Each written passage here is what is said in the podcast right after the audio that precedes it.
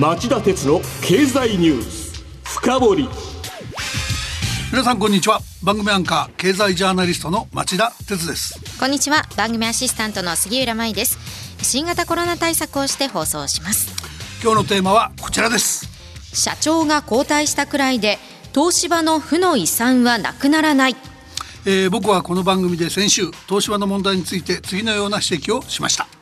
イギリスの投資ファンド CVC キャピタルパートナーズから2兆円を超える金額での買収提案を受けたことに着目。外為法に基づく政府の事前審査が必要になるのではないかという側面を大きく報じるメディアが目立ってたんですがピンボケじゃないのかっていうこと。むしろこの買収劇では事実上再任が危うくなってた車谷信明社長兼 CEO らの自己保身ではないかとの疑念のあることこそが本質的な問題ではないかということです。でなぜそう言ったかといえば敵対的な M&A 企業の合併買収に関する防衛策でも同じなんですけども経営者の自己保身のための M&A は後々の経営の重になって株主の利益を損なうリスクがあるため決して許されない行為だとされてるからなんです。そしてまさに今週起きたことは CVC の買収提案が車谷氏らマネジメントの留任を求めるで求めるものであったことが露呈、えー、任期が2ヶ月ほど残っているこの段階で車谷氏の途中解任も辞さないという動きの活発化があり、えー、抵抗しきれないと車谷氏が辞任。急転直下の社長交代劇に発展しました。はい。そこで今週はその辞任劇の真相を踏まえ本質的な東芝の経営問題は何らか解決していないということをお話したい。さらに次の東芝問題の焦点は何かということも展望しておきたいと思っています。あの先週の番組の後に掲載されていた町田さんのネットのコラム私拝見したんですけれども、まあ、とても読み応えがありましてこれだけ詳細に書かれている記事や報道は他にないなと思ったんです。また他局の番組でも話してたコメントがとても面白かったのできっと今日この深掘りのためにとっておきのネタがあるんじゃないかなと思ってお願いしましたがありますよね。お任せください それではお知らせの後町田さんにじっくり深掘ってもらいましょう。町田鉄の経済ニュース深掘り。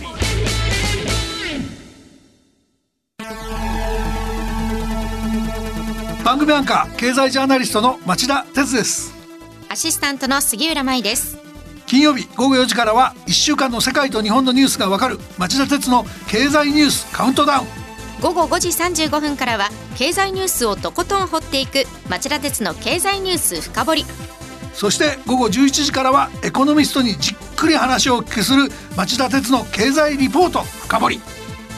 金曜日にこの3本を聞けばあなたも経済エキスパートに早変わり。就職活動でも強い武器になりそうです。金曜日は忙しいあるいは聞き逃したという方も大丈夫。ラジコなら1週間いつでも聞くことができますまた公式ツイッター町田鉄の深堀三兄弟もぜひ検索してフォローしてください。激動する事態の中で確かな視点を持つためにも町田鉄の深堀三兄弟ぜひお聞きください。今日の深堀えー、まずは杉浦さん先週のおさらいをお願いします。東芝と言いますと歴史ある大手電機メーカーですが、まあ、粉飾決算やアメリカの原子力発電メーカーの買収失敗が重なり経営破綻や上場廃止の危機に瀕しました。これを乗り切るため虎の子の高収益部門を相次いで売却。それでも足りず大型増資に踏み切った結果物言う株主と呼ばれる海外投資ファンドを大株主に招き入れてしまいました。その結果、大型の株主還元を迫られる一方、去年の株主総会で3日前の消印があったにもかかわらず、期日までに届かなかったとして無効にした議決権の問題も浮上。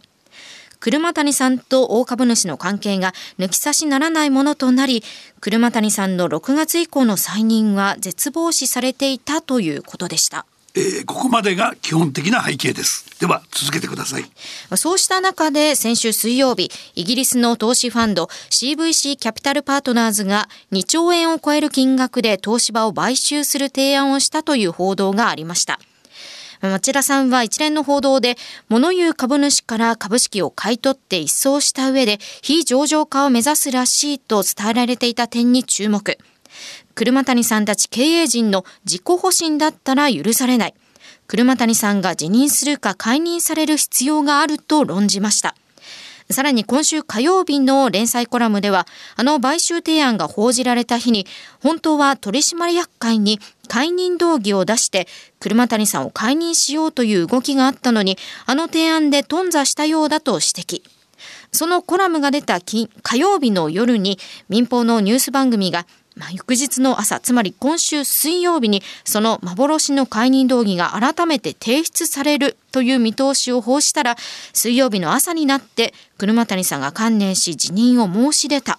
これが今週にかけての大まかな流れですよね。はい、えー、これでリスナーの皆さんも事実関係がつかめましたよね、でも謎が残ります、うん、なぜ一体止まなぜ一旦止まったはずのこの解任動議がわずか1週間で蘇ったんですか？あの僕が先週この番組であったらまずいと言っておいた車谷氏の自己保身のための買収という疑惑が裏付けられてしまったんです、はい、東芝の取締役会議長で中外製薬名誉会長の永山治氏が記者会見でも認めてますが、えー、CVC の買収提案書は生煮えのものだったにもかかわらず車谷氏らマネジメントの留年に留任については買収の前提条件としてしっかり明記していたっていうんですね。もともと永山氏は早くから車谷氏のの車谷氏の再任拒否を推進していた中心人物の一人とされます。経営陣による自己保身を許さなかった点ではガバナンスの発揮に貢献したと言えるでしょう。しかし車谷氏が辞任を申し出た途端永山氏は記者会見で会食という話はない。本人のコメントにあったようにやることを成し遂げたので区切りをつけたものなどと述べ車谷氏のガバナンス上の問題を全て不問にしてしまいました。この辺りは日本的というか説明責任を果たしてないですよね。えー、そして後任の社長には綱川聡会長、まあ、2年ぶりの復帰が決まりました。これで東芝の経営は落ち着くんでしょうか？あの綱川氏はキャノンに売却した当時の虎の子の東芝メディカルの育ての親と言われてます、はい、製造業のトップとしては高い能力があるんだと思います。しかし負の遺産が東芝にありますから経営を安定させるというのは難しいんじゃないでしょうか。それはいわゆる物言う株主のその通りですね。あの東芝が経営危機を乗り切るために実施した大型増資を引き受けて大株主に躍り出たシンガポールに拠点を置く f シもキャピタルマネジメントなど海外投資ファンドが火種になります、はい、去年の株主総会でファンドの創業者を取締役に選任しろと要求したりその総会の運営の実態を調査するための弁護士の選任などを求めたりしてきましたよね。ただ彼らの本当の狙いは投資のリターンをできるだけ早期にできるだけ大きく回収することにあります。これまあ投資ファンドだから当たり前なんですけども、えー、だけどこのことは東芝にとっては成長のために与えられる時間が極端に短いことを意味します。短期で成長を実現実現できなければ資産や事業を売却してでも株主還元に回すお金を捻出しなければなりません。東芝はそういう宿命を背負っていますから砂川氏が落ち着いた経営をするなんてことは難しいわけです。でそもそも破綻してた会社の経営を無理筋の手段で維持してきたんですからこうなるのは最初から分かってたことですよね。そして町田さんにはさらにその先が見えているわけですか？まあそんな大げさな話じゃなくて東芝が近い将来どれぐらい稼げるかがポイントになりますよね。うんえー、順調なら物言う株主の上げ高的な動きを抑えられそれなりの関係を維持できるでしょう。でそこでその手がかりまあ青写真にあたる東芝ネクストプランという中期経営計画があるんですが、はい、東芝が去年11月に公表した進捗状況によると2019年度に1305億円あった営業利益が2020年度には、えー、1100、えー、億円にえー、落ち込む見込みだとする一方でここがそこで今後は拡大に転じて2025年度には4,000億円と急成長を達成できるという大きな夢を掲げてます、ただこの計画はコストを全く増やさずに売上高を9,000億円も多い4兆円に伸ばすというバラ色の絵の割にどの事業が稼ぎ頭に育つのか、説得力のあるシナリオが見当たらないんですよね、はい、こう見てくると実際には資産や事業の売却が必要になる可能性が大きいわけです。でももう東芝には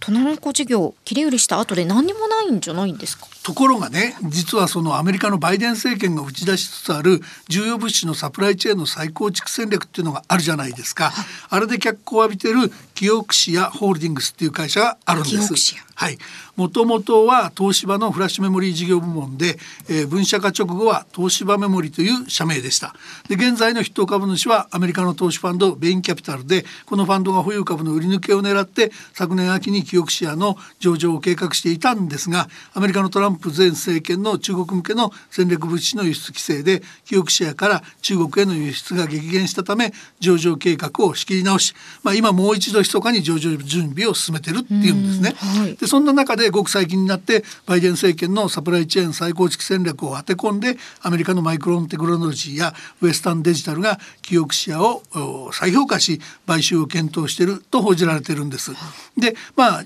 東芝も上場に協力して保有する株式の半分程度を放出これにより物言う株主などへの株主還元の減少を捻出する構えを見せてたんですね。このキオクシアホールディングスが次の東芝をめぐる台風の目になるということですか？はい、僕はそう見てます。で、先週東芝本体の買収提案をした CVC にしろ、この CVC に対抗する検討に入ったと報じられているアメリカの投資ファンド KKR コールバーグ・クラビス・ロバーツやカナダのブルックフィールド・アセット・マネジメントにしろですね、まあ、要は将来手っ取り早く投資を回収する手段として記憶者獲得を視野に入れてるはずなんです。ただ東芝の場合はここで常に政治問題化の懸念っていうのもつきまといますよね。それはどういうことですか？あの実は記憶者の上場準備が仕切り直しになった時にも韓国の SK ハイニックスの出資比率が上がることを経済産業省が嫌っているっていう噂がありましたでそもそも CVC の買収提案も政府経済産業省が裏にいて東芝が株主還元のために記憶者株を放出しなければいけない状況を解消する狙いで物言う株主の一層目論んだという見方やえーまあ日本時間の明日未明の日米首脳会談の内容次第で東芝や記憶者の行方が左右されるとの見方があるんです。まあもっと言えば CVC や KKR を経済産業省がけしかけてるっていう噂があるんですがこれがどうなるんだろうねっていう話です。まさに含まれるの地味猛量といったところでしょうか。結局のところね厄介な負の遺産って物言う株主だけじゃないのかもしれませんねかつて安易に原発ビジネスの庇護などを求めた結果政府経済産業省が安全保障や外為法の外資規制を盾にして東芝の経営に介入するのは当たり前だっていう状況を作ってしまったことも東芝にとってはとっても厄介な負の遺産なのかもしれません。なるほど。今日は社長が交代したくらいで東芝の負の遺産はなくならない。経済ジャーナリスト町田鉄ならではの深掘りをお送りしました。番組ではご意見やご感想をお待ちしています。ラジオ日経ホームページ内の番組宛てメール送信フォームからメールでお送りいただけます。またこの番組はオンエアから1週間以内ならラジコのタイムフリー機能でお聞きいただけます。詳しくは番組ホームページをご覧ください。それから町田さんと私杉浦が出演している3つの番組を合わせた公式ツイッター町田鉄の深堀三兄弟こちらもぜひ検索してフォローしてください。